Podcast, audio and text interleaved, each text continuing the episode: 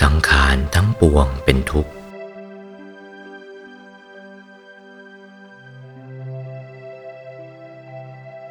เมื่อใด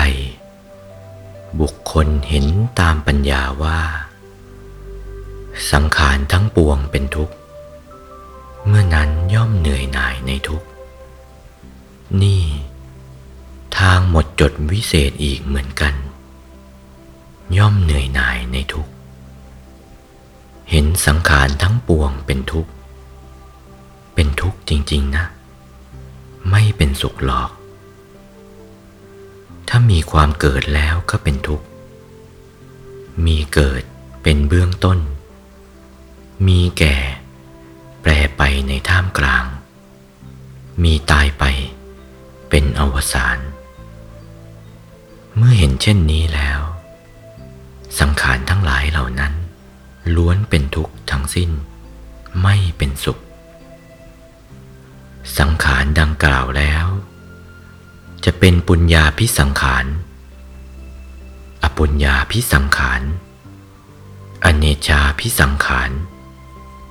สังขารที่เป็นไปในภพสามกามภพ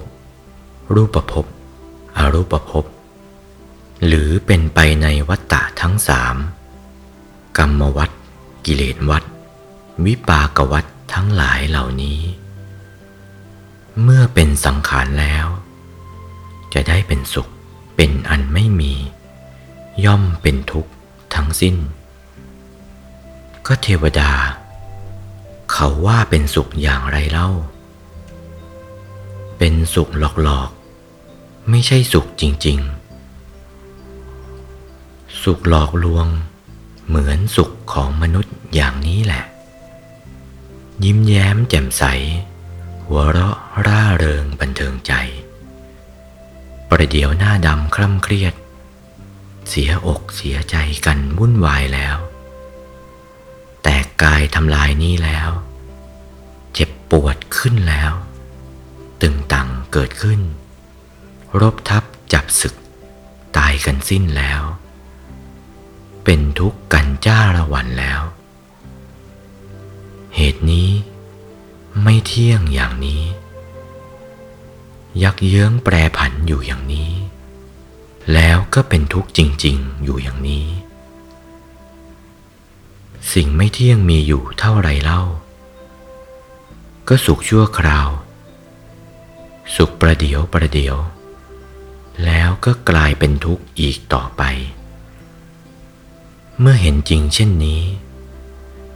ไม่ติดไม่เกี่ยวด้วยสังขารเหล่านี้เสียได้แล้วก็ นั่นแหละ เป็นหนทางหมดจดวิเศษ